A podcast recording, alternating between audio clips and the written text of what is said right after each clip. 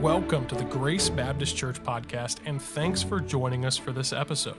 Before we begin, please take a moment to subscribe on Apple Podcast, Spotify, or wherever you listen to podcasts. If you enjoy this content, please don't hesitate to leave us a five star review and share this podcast with your friends. We'd like to extend an invitation to you and your family to join us for worship this week at Grace Baptist Church. We'd also love to connect with you online at gracekettering.org. Thanks again for joining us and enjoy the episode. Let's find Hebrews chapter 13 tonight. Only a sinner saved by grace. Paul said that, but for the grace of God, I am what I am. And it is the grace of God that enables us, that helps us. And so we truly are sinners saved by the grace of God. For by grace are you saved through faith, and that not of yourselves. It's a gift of God, not of works, lest any man should boast. Isn't that good? Well, I think it's good. I'm sure grateful for it. I know you are too. Hebrews chapter number 13, and you, you should have received a paper on the way in. And I hope that you'll take that because I really would like for you to uh, consider these things beyond tonight. Hebrews chapter number 13. And I'm going to read it as we go through. But here in a moment, as soon as you get there and get the paper in front of you, uh, we'll pray and ask God's blessing on tonight. I'm grateful that you're here. And let's keep one another in prayer. I know that the prayer list has folks on it that aren't, are under the weather or dealing with different uh, sicknesses or uh, even some diseases and, and so on. So let's uh, keep one another in prayer, hold each other in that way, uh, and keep that in mind. Let's pray and ask God to bless our time together. Father, thank you for saving us by your grace. Thank you for the joy, um, the beauty, the sweetness of gathering together. Lord, we pray for those that are not able to be with us tonight. Lord, you told us to bear one another's burdens and so fulfill the law of Christ. It was wonderful to see Miss Jeannie, but Lord, this morning she's continuing to heal and gain strength. And I pray that you'd be with her in a, in a special way. Think of Miss Becky and pray that you would undergird her and strengthen her. Uh, Lord, continue to uphold her. Pray for Brother Josh as he continues to heal. Uh, please, in each one of these lives that you're allowing storms in, Lord, I pray that you draw them ever so close to you, that you would show them your uh, love and your presence in the midst of their, their storms. Lord, I pray for those that are traveling. I ask for your safety upon them and all of us, Lord, as we go about our, our business this week. Lord, would you provide us safety. And most of all, Lord, would you help us to be sensitive to your Holy Spirit and growing in you, following after you, so that the world would see our lights? Would we not bushel our lights? So, Lord, help us. We love you. I pray that you guide us through this lesson tonight, this message. I pray that it would be helpful and strengthening and edifying. We pray this in Jesus' name. Amen. Amen. Uh, have you ever eaten something and uh, and you said, "Man, that that is that is really good," and uh, you said, "What is in it? What is in it?" Uh, or you might ask the person who made it. You say, "What what's the recipe?" Or "Can I get the recipe?" Have you ever you know tried to you know get a recipe from somebody else? That tasted really amazing. I know uh, recently in this summer, my wife and, and uh, Sabrina have been making this German potato salad, and I've heard several people ask, what's the recipe? What, what's in it? What's going on inside of this thing? Ingredients matter. And you know, you know it's, hey, it's good, but it's the ingredients, the different ingredients that make up its goodness, right? Make up its pleasantness to our taste. And so tonight, as we consider this matter of ingredients of our church or any church, what needs to be a part of it, I want us to consider this final epilogue from the, what I would understand to be the Apostle Paul. It, it, it, matters not in the grand scheme of thing. It came from the Lord. And in this final chapter of the book of Hebrews, we find all these admonitions, all these ingredients, all these instructions that the believer is supposed to mind. And by believers, the church is made up of individual believers. It's a, made up of individual members. And so, therefore, as an individual um, practices these things, so it uh, affects the whole church.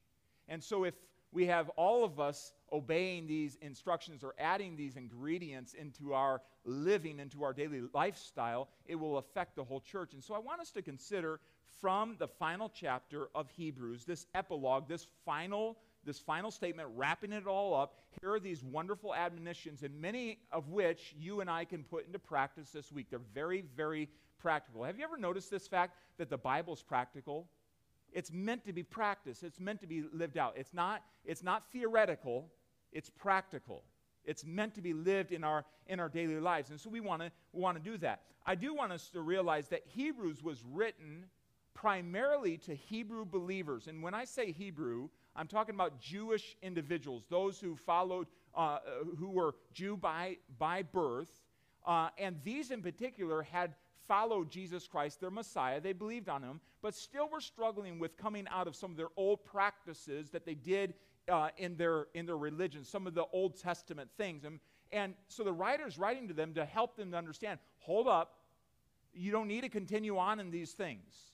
Similar to Galatians, the whole issue in Galatians, there was Judaizers that came by and said, hey, you need to be circumcised in order to be saved. You need um, circumcision plus Jesus Christ. We can't add anything into Jesus Christ for salvation, can we? No, not at all. The illustration of two chairs, if you're sitting in between the two chairs, you're not trusting either one. You need to trust in Jesus Christ and Jesus Christ alone. And so they were adding works to the salvation. And, and so, similar here, they're, they're uh, the, the call of Hebrews is hey, you need to focus on Jesus Christ and realize the sufficiency of Jesus Christ. And what they were, uh, was really being called upon these believers is move past, move past the little things, move past the, the, the baby steps of Christianity, and we want to move on to strong meat. We want to move on to, uh, to uh, greater doctrines. We want to move on to understanding the whole counsel of the Word of God. In fact, in Hebrews chapter number 5, we find in verse number 11, of whom we have many things to say and hard to be uttered, seeing ye are dull of hearing. Now, that wasn't a slap. That wasn't being condescending. It's just saying, hey, I'm having a hard time getting this through. You ever had someone try to explain something and it's like, it, it isn't getting through? Explain it again. It isn't getting through. That's what was going on with them. Remember, they had grown up, they'd heard this all their life, and the, the writer of Hebrews is, is saying, listen, you, you need to get a hold of this. Verse number 12, Hebrews 5. For when, uh, for, uh, for when for the time ye ought to be teachers, ye have need that uh, one teach you again, which be the first principles of the oracles of God, and are become such as have need of milk and not of strong meat. You need a teacher again, and you need to be taught the first principles again. And he's saying, this ought not be the case. You need to be moving on. Verse 13 For everyone that useth milk is unskillful in the word of righteousness, for he is a babe. But strong meat belongeth unto them that are of full age, even on those who by reason of use have their senses exercised to discern both good and evil. So the idea is as you um, dive more and more into the Word of God, you have your senses, you have your understanding exercised or uh, exercise in the sense of um, being able to endure to take on more challenges, and so on. Just like in ex- physical exercise, the more you do it, the more challenges you can take on, and so forth. So um, Bennett's not eating steak, right? No, I mean he's he's probably at mushy mushy food still a little bit. He has some teeth, right? Couple, um, but you know he's still in that, that baby stage. He, he's not able to do that. Jason Jason can eat steak. You know he, he he's able to do that, and I would I would really have a problem if he was asking for some Gerber baby food right? or, or a bottle of milk. You know, that would be a problem, right? Um, so, anyway, uh, these believers really needed to progress. That's what he's saying progress. And he's going to help them to do that. One of the areas they needed to progress in is realizing the sufficiency and finality of the sacrifice of Jesus Christ. And we find that uh, dominantly pushed all the way throughout that Jesus is better. Jesus was the ultimate sacrifice. And we find in uh, Hebrews chapter 7 for the law made nothing perfect verse 19, chapter 7, bringing in of a better hope did, by the which we draw nigh to God. What's that better hope? It's Jesus Christ. Insomuch as not without an oath he was made a high priest. For those high priests were made without an oath, but this, Jesus, with an oath by him that uh, said unto him, The Lord swear and will not repent. Um, will not change his mind. Thou art a priest forever after the order of Melchizedek. By so much was Jesus made surety of a better testament, of a better covenant. And they truly were a uh, many priests because they were not suffered to continue by reason of death. They, they died. They were men. And so on the, their earthly priests couldn't con- uh, continue on. But this man, Jesus, because he continueth ever, hath an unchangeable priesthood. And here's a wonderful verse Wherefore, he, Jesus, is able also to save them to the uttermost that come unto God by him, seeing he ever liveth to make intercession for them. For such an high priest became us, who is holy, harmless, undefiled, separate from sinners, and made higher than the heavens. He doesn't need to go and, and get his own sins taken care of. He is perfect. He's a perfect Son of God. And so the writer is saying, listen, Jesus is the fulfillment of everything you were practicing in the Old Testament. He's the fulfillment of all those sacrifices. He is the final sacrifice. He's the final Passover lamb. And hear him. Follow after him. Don't get caught up in all this. Follow after him. So one man has said Hebrews was written to the Hebrews to tell the Hebrews to stop being Hebrews. The idea of, okay, it's, it's time to get on to Christ. Get on to Christ. All this was a picture to show you Christ, but don't stay stuck at the picture. Get to the real thing and trust in Him and enjoy Him and, and, and eat at that, that, that banquet table, so to speak. And so Paul is dealing with all of this as he encourages them.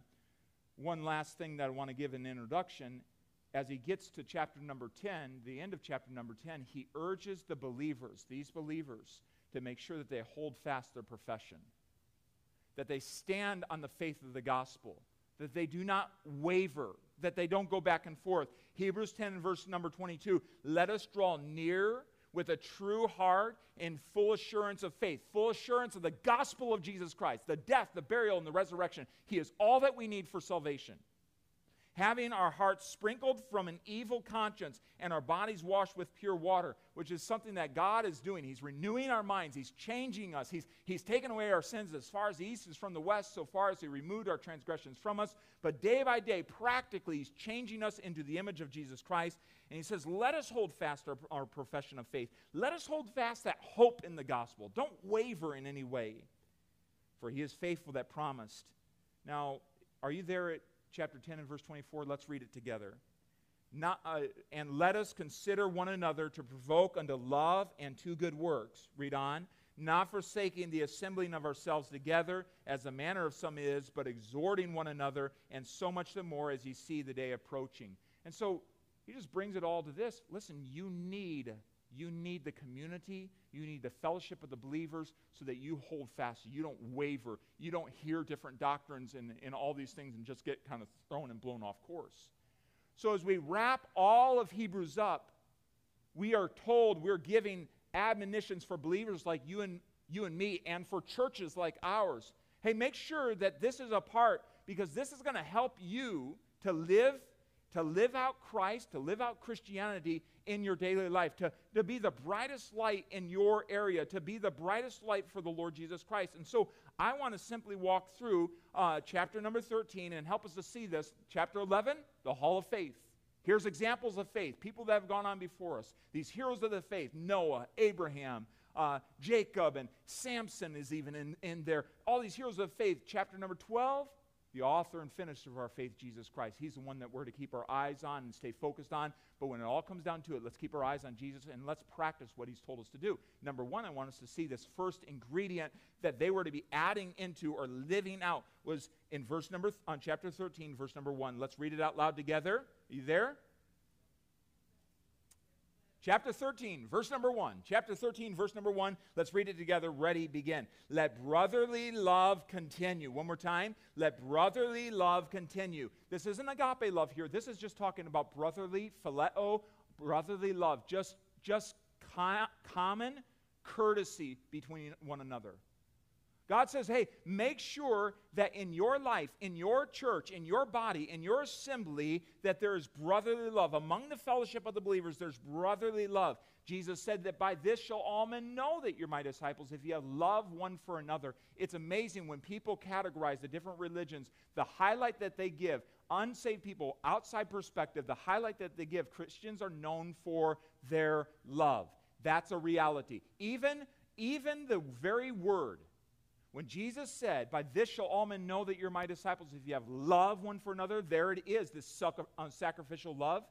That sacrificial love that Jesus displayed for us, that unconditional love, is a distinctly Christian concept. It was not used in much of the Greek literature, but it was used many times, over 300 times throughout the New Testament. It's a distinctly Christian concept.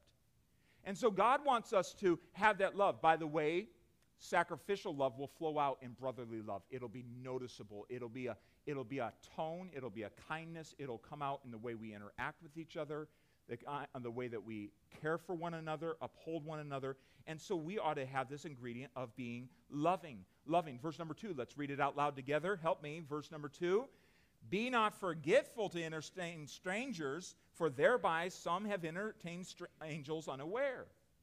You realize that Scripture is true. We believe the Bible, all of it, right? And so God literally says, hey, there are times you might entertain a stranger unaware, an angel unaware. Uh, that's a pretty awesome thought. I love the fact that God says that little children have an angel, a guardian angel. Their angel speaks of that in Matthew. Uh, I guess we, um, we age them as they, not really, um, but as, as they walk with us through, uh, through life. But that's a sweet, that's a sweet thought that God is present and his, his messengers, his servants are around us and serving. And God tells the church, God tells believers, hey, don't forget to entertain strangers. You might be entertaining an angel unaware. I believe Brother Wayne speaks of, uh, of an experience in the, the Philippines of being stranded in a car and, and someone showing up to help that spoke perfect English. They, they left, no one knew who it was. Um, but that's not a spooky thing. God's real, and His servants are real. And so we praise the Lord for that. And I think of the, the many times that we have close calls and how that God is, God is protecting through those times. So we're, we're not to be forgetful to entertain strangers. What does this word entertain? Put on a show? No. It literally is the word, the idea of hospitality. Now, I've, I've spoken of this before. We have to be really careful not to get into the Martha Stewart mentality of everything being a, being a show and, and, and so forth. We like things, the Bible does say that services and all those things should be done decently in order. But at the same time, there's a reality that hos- hospitality needs to be our rule. Hospitality, come in to our family, needs to be our rule. Come into my house. This is my house. It's not always, it's not always neat. You know what? That's the reality. Your house isn't always neat, right? You know, own up to it? but we should, we should do our very best, but the idea of hospitality is come share what we have. You're welcome here. Even if it's an inconvenient time, you're, you're welcome here. So, hospitality, kindness, and welcoming guests or strangers into our family. And we are the family of God. So, we want to always be kind to welcome in strangers and guests. If they're passing through or if they're new to our church, new to the area, whatever the case may be, always welcoming in. Um, one of the things I like to say, uh, I'm glad that you're here. In fact, if you walk up, as you walk up to the, the doors, it is printed right there. I, I'm glad that you're here. We're glad you're here. Uh, it's printed again inside, inside the, the, the doors. Uh, we're glad you're here. Why? Because we're glad you're here. We, I'm glad you are here tonight. Another thing that I, I would encourage you to say and, and just remind people is you're always welcome here. You're always welcome here. Uh, that's something we have on the, the shuttle bus. You're always welcome. People sometimes have this. Uh, I've, I've talked to many people who have visited our church or become part of our church and, and say, it was, it, was, it was a long time before I worked up the courage to walk in the doors. I didn't know what was going to be on the other side of the doors. Friends, a word of welcome can go a long way. And so, a part of our, our, the ingredients that needs to be a part of Grace Baptist is this friendly, welcoming spirit. And I'm grateful that you do so well at that. Let's continue to do well at that, and let's do well at that in our in our daily life as well. That's the type of uh, we want to be approachable. Let's work on that even as we're out in public. Have you ever passed a person that you knew you could not start a conversation with them? I've known a few people like that. I have a, a, few people that are that are coming to mind out public. Man, I've tried, I've tried, but it is just clear. There, there is there it is closed. Let's not be that way. Let's have that opening, open, hospitable heart. Um, the idea of entertain also has the uh, the thought of acknowledging, acknowledging. Um, we've all been in a store where you were waiting on a, a customer service agent or you know some an, a store employee to acknowledge you so that you could ask a question, right? And uh, they're going on talking with one another. I have one one a scenario that comes to mind, and I thought, are they ever gonna are they ever gonna uh, stop, break their conversation about life, and actually do their job and, and say, how can I help you? Okay, but you know what I'm talking about? But it makes you feel so awkward like I don't belong here. Um, I'm sorry, did I invade? Right? But we don't ever want that to be the spirit that we put off, right? We want to always be open, acknowledging, and simply acknowledging their presence. Holy huddles, you can call that in churches, holy huddles, where we all get together and we, you know, we do our thing. We don't want to do that. We want to we want to always be inviting in. One of the great ways to invite in is just introduce people to one another and invite into conversation. I was standing in conversation at the, at, at the, the pastor's conference. I was talking one on one with a, a, a, pastor I haven't seen since a child. He, he, it was really, really cool, and the Lord's using him as a chaplain in Mattoon, Illinois. And it's really, it's really amazing, and uh, it, it was kind of a blast from the past. But I was talking with him one on one, and there were two other people that were just standing there. And you know what? He just immediately, instinctively opened up the conversation, opened up the circle, and invited them in. Hey, we were just talking about, and invited them right into the conversation. You can do that in conversation in the lobby right here. You see someone standing alone. Hey, we were just talking about, you're welcome in our conversation. And just pull people in that friendly, hospitable, hospitable spirit, and we can do that. Uh, the Bible uses this word in Romans 12 13, distributing to the necessity of the saints, given to hospitality. Given to hospitality, same word. Entertaining in Hebrews is used as hospitality in Hebrews, uh, in, in Romans. Number three, compassionate, an ingredient of compassion. Uh, it's love in action. Remember, let's read verse 3 together. I'm going to have you read along, and you can stay with me in that way. Uh, Hebrews 13 and verse number 3. Ready? Begin. Remember them that are in bonds as bound with them, and them which suffer adversity as being yourselves also in the body. So he is reminding us that we should have a heart towards those that are suffering behind prison bars. Per, per, primarily, I believe that this is talking about those that are suffering for their faith. Primarily. Uh, I believe there, uh, the, uh, especially the Jews in, in uh, Jerusalem were suffering persecution, and we should remember them. But I would also say that beyond that, we should remember those that are suffering behind bars, whether it is of their own doing or not, that we should not just cast them to the side, but we should have a heart for even them. The world puts people behind bars, just forget them. They're, they're worthless, just forget them. No, they're still people. they're still people whom Jesus Christ has died for, and they have a soul that's going to spend somewhere for all of eternity.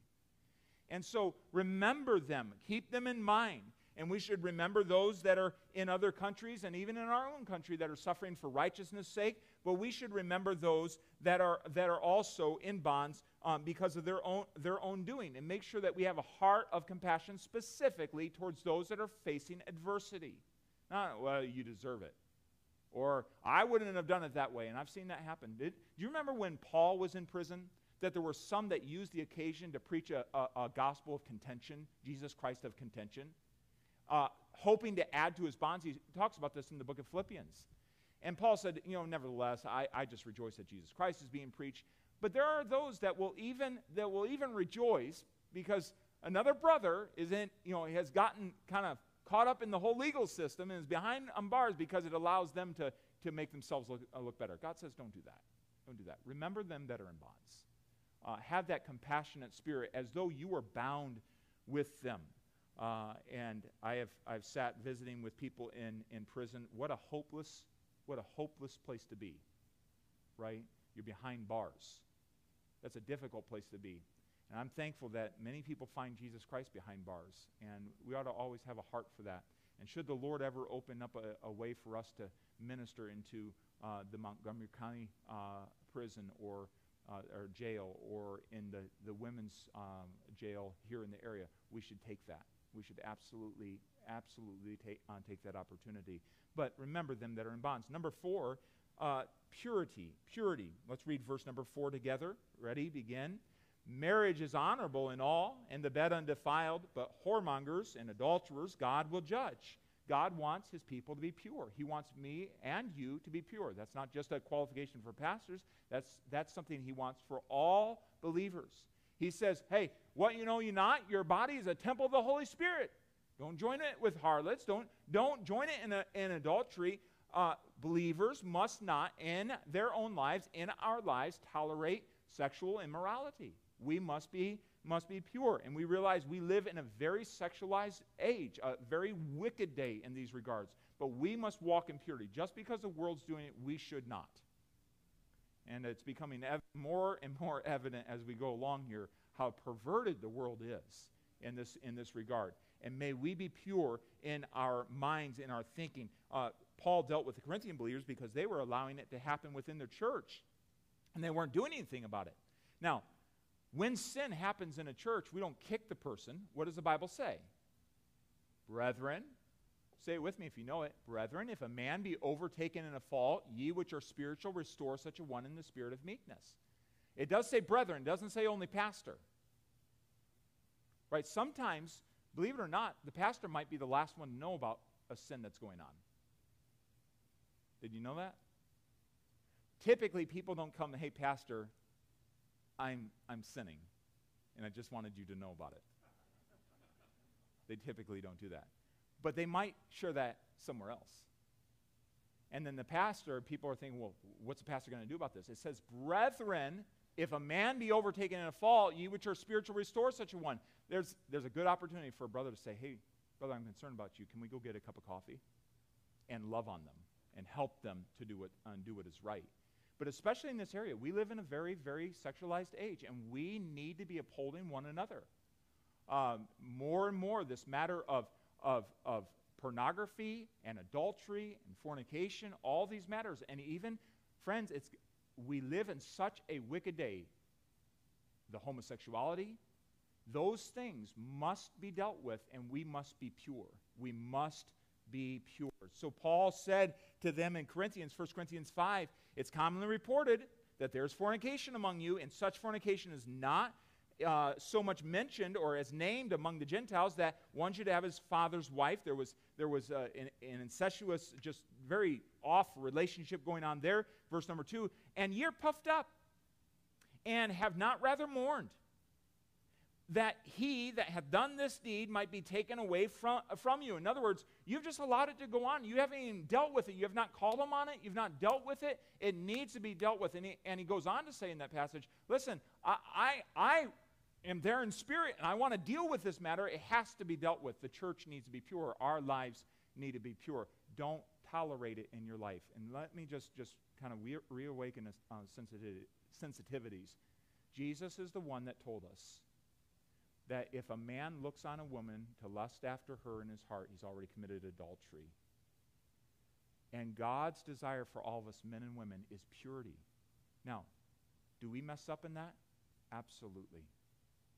Do we mess up in our thinking? Absolutely.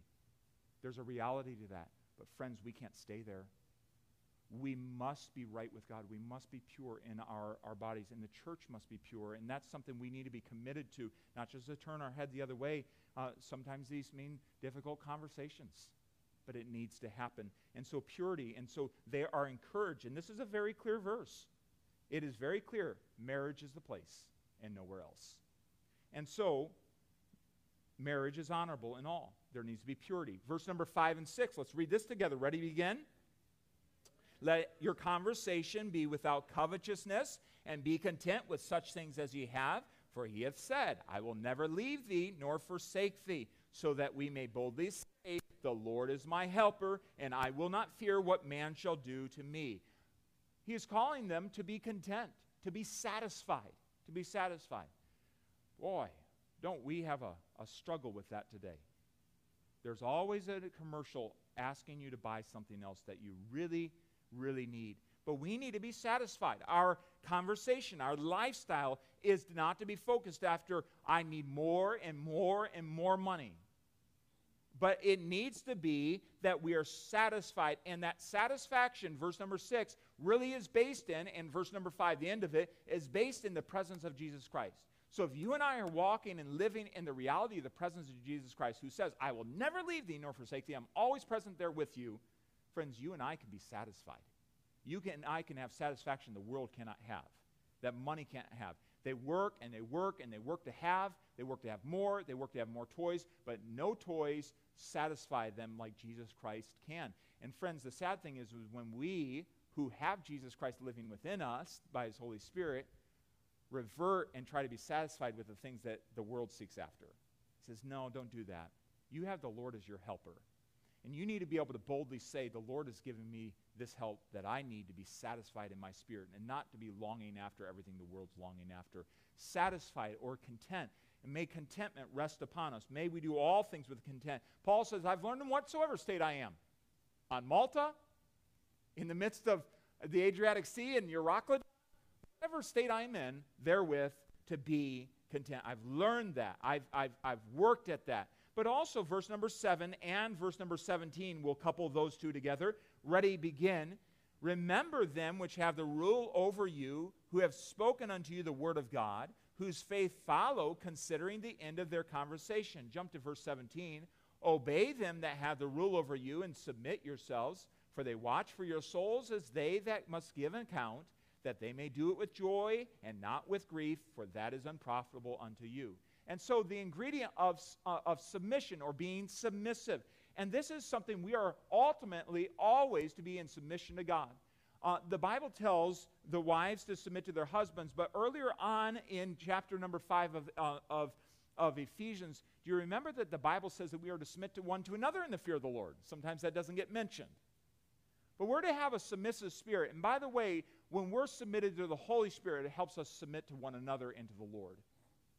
And we need to have that submissive spirit. And just in this context here in the church, the Bible says that we're, we are to make certain that we remember them that have the rule. This is not called a dictatorship, but the pastor is to take the lead in the church. He is responsible. The Bible puts a lot of weight on the pastor here in verse number 17, especially as they that must give an account that they may do it with joy and not with grief.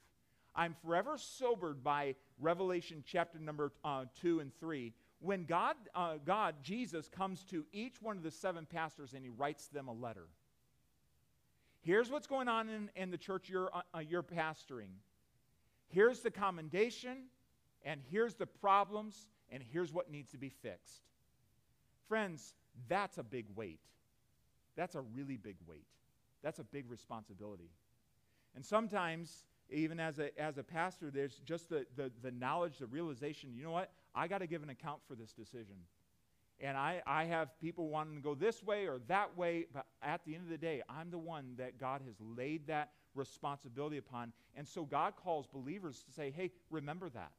Remember they have the rule and have that submissive spirit. But it's not submitting to a man just to, to, to, to, um, to puff up a man. It is ultimately submission to God. God has given, called a representative uh, to, to work and to lead the flock in that way.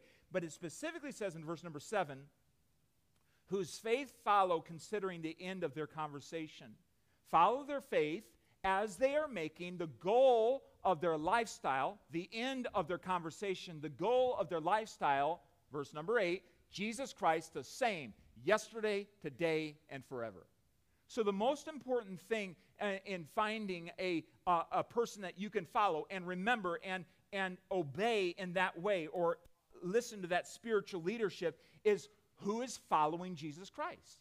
Is that pastor following Jesus Christ? If God should lead you on to another city and, and another place and you move, you want to find a pastor who you can say, I, I see that the end, the goal of their conversation, the goal of their lifestyle is Jesus. I may not always make the same decisions, but I know at the end of the day their heart is for Jesus, and, and they're, they're wanting to follow and they're wanting to lead in that way, and that's what we, we want to uh, we want to look for. And so the pastor's responsible to lead, to, to protect, to set the direction for the flock. Paul told the pastors at Ephesus on his way back to Jerusalem in Acts 20 and verse 28 Take heed, uh, take heed therefore unto yourselves. Look at yourselves first. Make sure that you're walking with the Lord and to all the flock, over the which the Holy Ghost hath made you overseers. And feed the church of God, which he hath purchased with his own blood.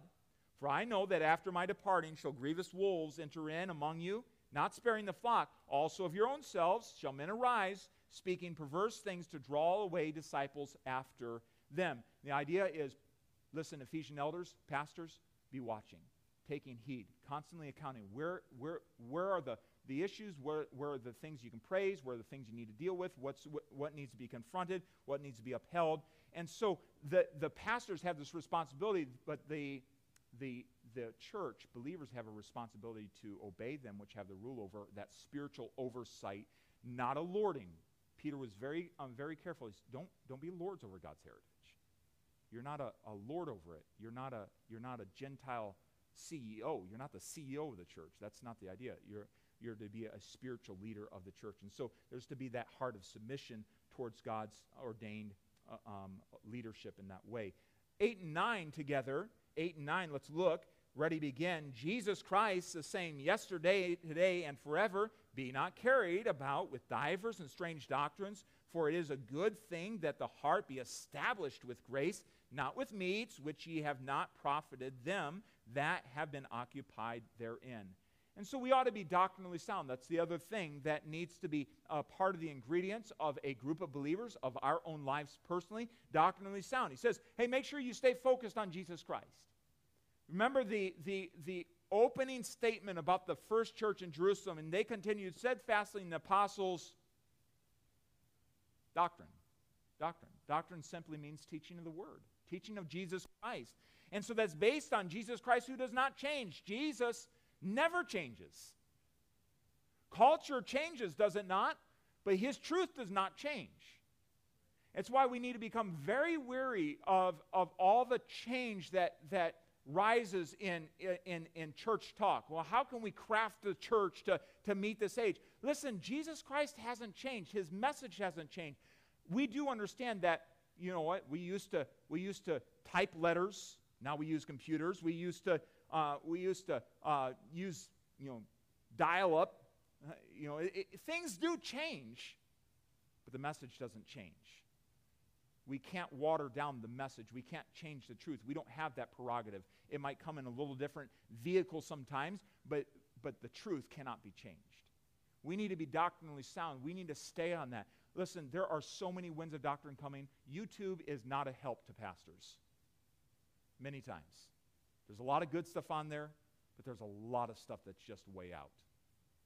You need to be ever so careful Listen, uh, people, I was listening to a, a preacher this, uh, this week, and I'll not mention his name because I don't want you to look him up. But I'm telling you, I'm telling you, there is so much danger out there and so many deviant doctrines. God gave us a church for a reason. Hebrews or uh, Ephesians chapter 4 and verse number 14, right after he says, I've gifted the church with pastors, evangelists, apostles, prophets for the perfecting of the saints, for the work of the ministry, for the edifying of the body of Christ. That that ye henceforth be no more tossed to and fro by every wind of doctrine. God has given us the local church to establish us. And we need to remember that. He did not give us YouTube to establish us. I'm not against. I, I listened to some, some things on YouTube, and we our messages are archived on YouTube and all, all, that. I'm, I'm not against everything, but I'm saying be very, very careful. There's a lot of deviant doctrines. You have a responsibility to personally uh, remain sound. One of the best ways for you personally to remain sound is to remember God's given you a church. Stay rooted. Stay listening. Keep your ears open. When the preaching happens, remember that, that God is giving you these moments to help you stay rooted in the truth. Uh, in growth group, we I, intended to get all the way through it this morning, but in growth group this uh, this morning, we we uh, talked about salvation and how salvation is for whosoever will may come. We'll talk about that uh, next Sunday morning. Why? To help us be rooted. To help us be rooted in the, the reality of what is salvation, the salvation that God offers, uh, offers to every, every man. There's many different and aberrant uh, doctrines. It says it right here. Don't be carried around by divers di- uh, different, many different, and strange doctrines, aberrant, perverse, deviant doctrines. They had it in those days. Listen, just because it was said in the Reformation doesn't mean it was good. There were, uh, there were a lot of good things during the Reformation, but I find people who go back to the Reformation like it's gospel truth. No, the only gospel truth is this. We have to remain committed to this, doctrinally sound, standing firmly upon upon the Word of God. So let's mind that in our own lives. let's value the Word of God. Let's take it seriously. And, uh, you know, ultimately, if you had no other book, no other commentary, the Word of God would be enough. The Word of God is enough. And uh, I use commentaries, but you know what? I learned this from a pastor friend who used to come and sit right here. How many of you remember Pastor Paul? He'd say this statement Eat the fish and spit out the bones. Let's say that together. Eat the fish and spit out the bones. Whenever I'm suggesting a book to you, I oftentimes say, This is not the Bible, so read, read with discernment. And I won't, I won't quote people or, um, or say things I think would bring you down a wrong, wrong path. But we do have to be careful when we're reading, listening, podcast, all those things. Why? Because staying doctrinally pure is important. And you have to be a part of having that heart for that. It can't just be the pastor has to lead the way in that, but y- you need to develop discernment. You need to know when something's off. you need to know when someone walks in here and set, uh, starts saying um, something in a conversation, and you say, that just doesn't sound right. That doesn't sound right. So we need to be, we need to be doctrinally sound. Number eight, separated. Look at verse number 10 through 14. Let's read it out loud together. Well, actually, I'll read, and, and, and then I'm going to have you come in in verse number 12. We have an altar whereof they have no right to eat, uh, which serve the tabernacle. For the bodies of those beasts whose blood is brought into the sanctuary by the high priest for sin are burned without the camp. So, all this is kind of an illustration. We'll get to that. Let's read verse number 12. Wherefore, Jesus also, that he might sanctify the people with his own blood, suffered without the gate. Let us go th- um, forth, therefore, unto him without the camp, bearing his reproach. For here have we no continuing city, but we seek one to come. And so I want us to uh, catch that he's simply saying, hey, listen, even those sacrifices, the blood sacrifices, the body, the blood was brought into the tabernacle, but the body was brought out outside the, outside the gate. It was, it was kind of a disgusting thing. It was burned outside the gate. But do remember that Jesus himself, as a criminal, was brought outside the city gates of Jerusalem. And on Golgotha, he was crucified. And there is an inherent shame that went along with, with that. And anyone who follows after Jesus Christ also will share in that suffering, will share in that, that shame. And that's what's being said here. Hey, there needs to be a willingness to be separated from an old way of living, from an old lifestyle, from the old friends and all those things, maybe even the, the religious traditions and all those different things. And remember that Jesus Christ himself suffered shame on your behalf. And you and I need to be willing to suffer reproach for his, for his sake. And friends, as I've been saying more and more as we go along in this crazy world in which we're living, we need to be ready for that here in America. It is going to cost us something to follow Jesus Christ. Are you ready to suffer reproach for his name? Are you ready to be separated? We're already separated. He says here the word sanctify in verse number 12, that he might sanctify the people with his own blood. The idea is to be set apart. The word, it's set apart unto God. We're not set apart unto, unto the world, we're set apart unto God. And they're right along with what God is trying to do in our life is to separate us. We're in the world, we're not of the world. He, he didn't say in John chapter 17 when he's praying for us, he said, I'm not praying that you take them out of the world, but I'm praying that you would, you would help them as they stay in the world, sanctify them through thy truth, thy word is truth. Set them apart. Help them to be separated unto me. Help them to look more and more like me, less and less like the world. I want to remind us, one author said about Jesus and the suffering outside the gate. Suffering outside the gate is equivalent to the, sh- uh, to the shame in chapter 12 and verse number 2.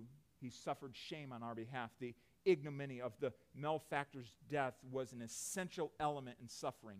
The utmost that a man inflicts upon criminals, he bore. He was made to feel that he was an outcast and condemned. But it is this which wins all men to him. Jesus went and became outcast, suffered outside of Jerusalem for you and for me. We can bear shame for him. And that might be shame in a relationship. I just can't believe you're following after. I can't believe you believe that. That's, that's ridiculous. And be willing to suffer shame in that moment for him. Not everything is what, what, the, what the TV preachers try to try to tell us it's all just glitz and glamour. Following Jesus is all just a cakewalk. No, there's a lot of shame that comes along with it. There needs to be a resolve in your heart. I'm not going to be swayed to follow after the world or identify with the world. I am going to be separated unto Christ. He died to separate me unto God. And he's working that out in our, in our lives. So, are you willing to suffer reproach for him and be separated unto him? Baptists, for, for years, is just a part of, of our, our mindset has been we are willing to be separate from the world. Not to be, not to isolate from the world, but to be separate. We're not going we're not going to engage. We're not just going to go along with everything uh, they say, and you've got to do it this way. We're not going to blend. We want to be separated unto Jesus Christ. By the way, if you and I will keep a focus on Jesus Christ, there are some folks that get so focused on their separation. Well, I'm separate in this way, and I, my music, my dress, everything about, I'm separate in all these different ways. I'm separate in the Bible I carry. I'm separate in the places I go, and they take pride in all their separation. And you're like, man, it's really hard to be around that. Okay, if we stay focused on Jesus Christ and we keep following Him, He is going to he is going to call us to multiple decisions of separation, sanctification, right? Being separate unto Him. Those are going to be in d- many different areas, not just in external areas, areas of the thought, mind, heart, attitudes, all those things. Will it keep our focus on Him? It'll help us keep a sweet spirit in our separation. Does that make sense? Because some people are like, they're all about, well, I'm separate and I must be because that's what everyone else around me. And they get kind of a, a, a just a hard shell on them. No, let's stay focused on Jesus. Jesus will make us sweet. Th- does that make sense? Am I making sense? Um, even when we were back going through COVID, some people said, how, how do you keep a sweet spirit when, when everyone's saying be shut down, don't, don't gather together? If we keep our focus on Jesus Christ, then in those hard moments when we have to say no to something that the world is doing, it'll give us the ability to say, you know what? All I'm trying to do is just follow Jesus Christ. I'm not trying to be hard to deal with or obstinate or contrary. I'm just trying to say yes to Jesus Christ. And in saying yes to Jesus Christ, there's going to be some inherent separations. There's going to be some inherent no's. Does that make sense? And so we need to keep our eyes on Him. And if we walk with Him, He'll give us a sweet spirit. And I, I, I want to have that. And you pray for me about that. I'll pray for you about that. Let's stay that way in our, in our separation. Number offering praise. Verse number 15. Ready? And let's read out loud together. By him, therefore, let us offer a sacrifice of praise to God continually. That is the fruit of our lips, giving thanks to his name. I think that's pretty clear.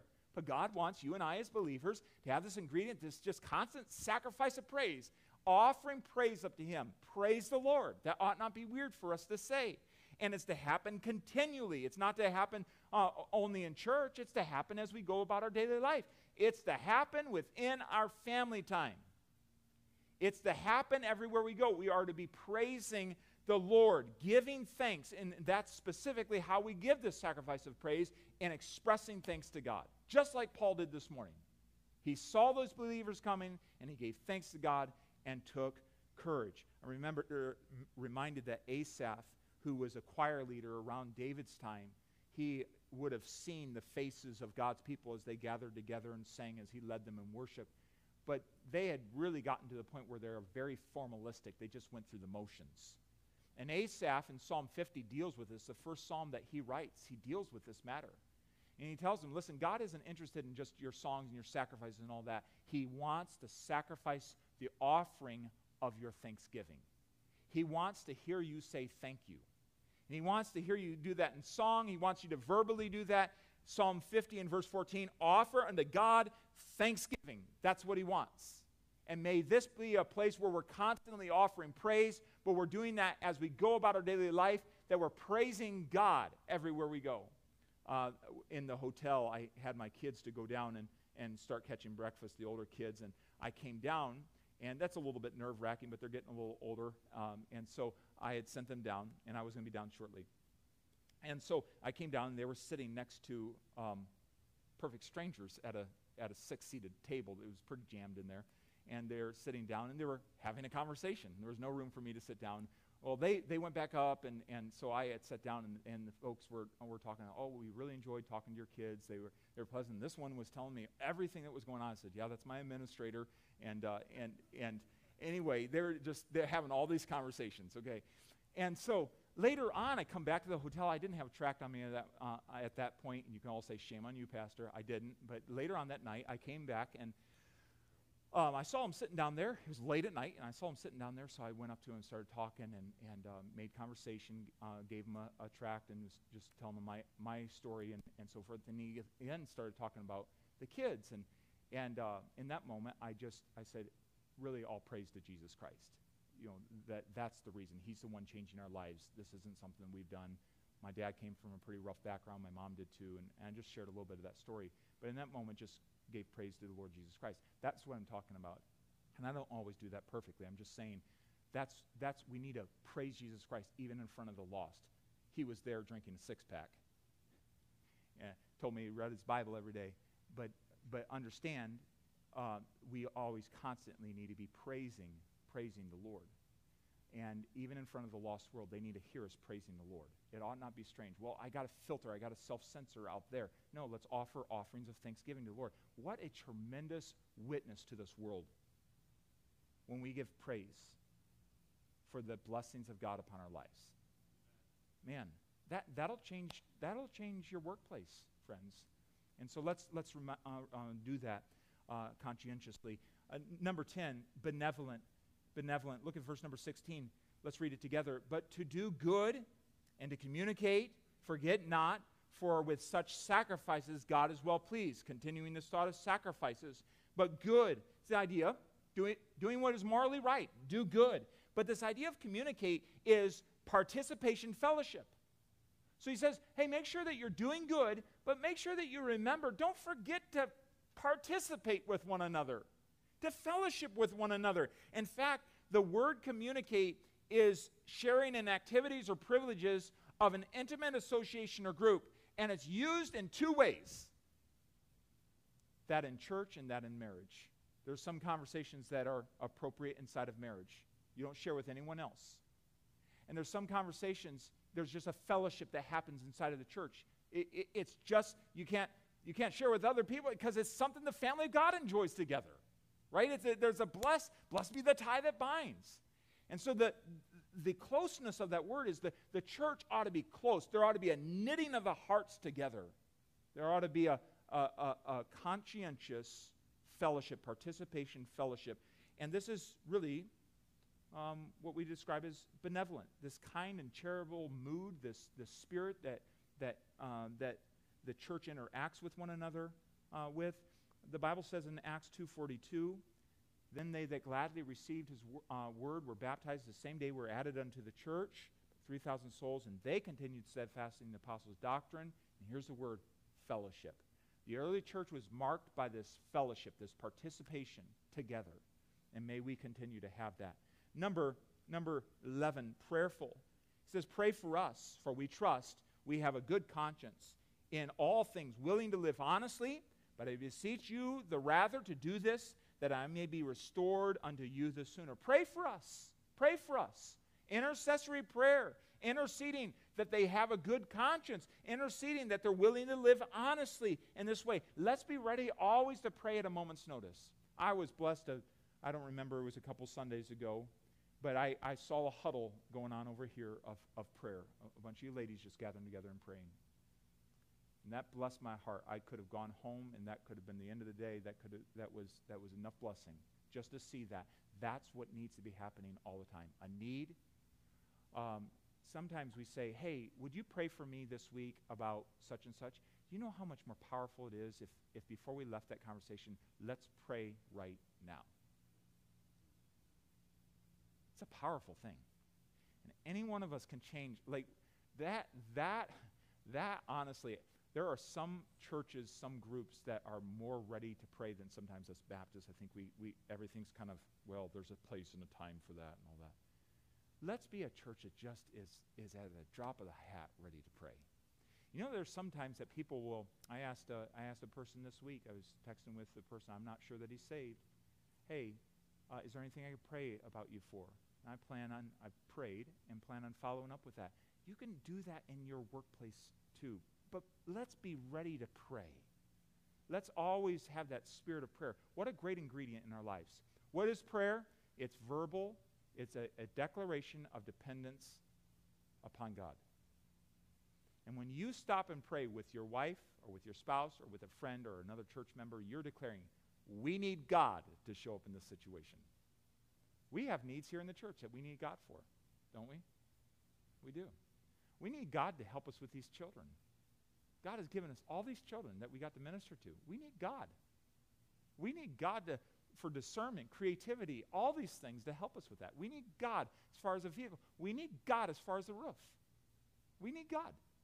And we need to be praying about all those things. We need God when it comes to the different health issues that go on. We need God in those moments. So let's be mindful to pray. And then lastly, verse number 20, let's read it out loud together. Verse number 20 Now the God of peace that brought you again from the dead, our Lord Jesus Christ, that great shepherd of the sheep, through the blood of the everlasting covenant, make you perfect in every good work to do his will working in you that which is well pleasing in his sight through Jesus Christ, to the, whom be glory forever and ever.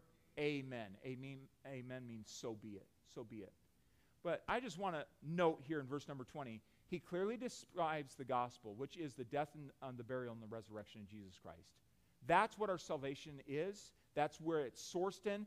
We have no other plea than that, that brought again from the dead our Lord Jesus, that great shepherd of the sheep, the one who has given eternal life to his sheep and will never, never reject them. No man can pluck them out of their hand. Through the blood of the everlasting covenant, through his blood we've been saved. And friends, in all things, as a church and as individuals, we must stay so very clear on this matter of the gospel. There are many who add, and I'm telling you, I find it more and more, even among people who, who will go into a church who need to be walked through that your, your salvation is not based upon your works. It's not based on you being in church. It's not based on you being baptized. It's not based in a bunch of religious exercises. It is based in believing, trusting in Jesus Christ alone. We have to stay so very clear on that matter. And we realize that, that salvation is by faith in Jesus Christ. And in verse number 21, in the same way, we're sanctified, we're set apart, we're perfected through Jesus Christ. The same way you came to faith, the same way you were saved, is the same way that you're continue to walk in newness of life, to walk in sanctification, to walk being set apart unto God by faith in Jesus Christ every single day. Oh, isn't that song, Lord, I, I need you every hour? every hour? You and I can't think purely you and I can't respond kindly without the help of the Lord. Have you ever said, I, in a difficult situation, well, I'm going to do the right thing, I'm going to say the right thing, you get in the midst of it, and your nerves get on edge, and you say something you didn't want to say? Right? And in that moment, you realize, I am so weak. I am so weak. The reality is, Jesus is not weak. He has all the strength we need to live victoriously in that moment. And we need to be accessing that on a daily basis. Get in the habit of constantly acknowledging to the Lord, I need you today. I need you in this moment. I'm walking into this conversation and I I need you. But stay laser focused on, on the, the clarity of the gospel. It is Jesus went to the cross. He died in my place for my sins. He shed his blood for me. And only by faith in his finished work can I be saved. That's what it is. And the church and we as individuals must stay so focused on that. Satan wants to get us off focus in that, but we must stay clear on the simplicity that is in the gospel. So these ingredients, these ingredients, let's work. I give you the paper tonight. I don't usually do that on Sunday nights. I gave you that. I hope that you'll meditate on this. And I hope that you'll uh, work to apply these things in your life. Lord, I need to be loving. I need to be compassionate. I need to be benevolent. I want to be prayerful. All these things. And I don't give this all to you to, to load you down with a checklist. That's not the idea. You and I walk with Christ, He'll produce these things in our lives. We all get that? Like this isn't, this isn't, well, uh, come back next Sunday. I, I only got six, six out of 12 of them. No, no, no, no, no, no. You and I walk with Christ. We get in His Word tomorrow. We pray. He'll help us with that. Don't you believe that? So let's, let's just uh, depend on Him for that. Let's ask Him right now, right where you are, uh, to help us. Father, Thank you for this time together tonight. Thank you for your people. Thank you for admonishing us in this in this very practical way. Thank you for this book. Lord, we need your help this week to live out the sanctified life, the, the, the Christ like life. I can't, I can't show you to my family, to my wife, my children, those I'm going to bump into this week. I, I can't show you without your help. So I pray that you would help me and my friends here in this way. Help us to walk with you. Help us to have these ingredients in our lives so that our lives truly may be sweet, refreshing, um, that would cause people to taste and see the goodness of God. So we ask for that. In Jesus' name. With your heads bowed, would you just take a moment in your seat to have a private conversation with the Lord? Lord, I, I want these ingredients. Thank you for showing them to me tonight. I want my church to have these ingredients. And where I see deficiencies in this, Lord, help me to take the step up. Help me to lead out in it. Help me to encourage others with it. Thank you for listening to this podcast. To learn more about Grace Baptist or how to have eternal life, visit gracekettering.org. And remember, you are always welcome at Grace Baptist Church.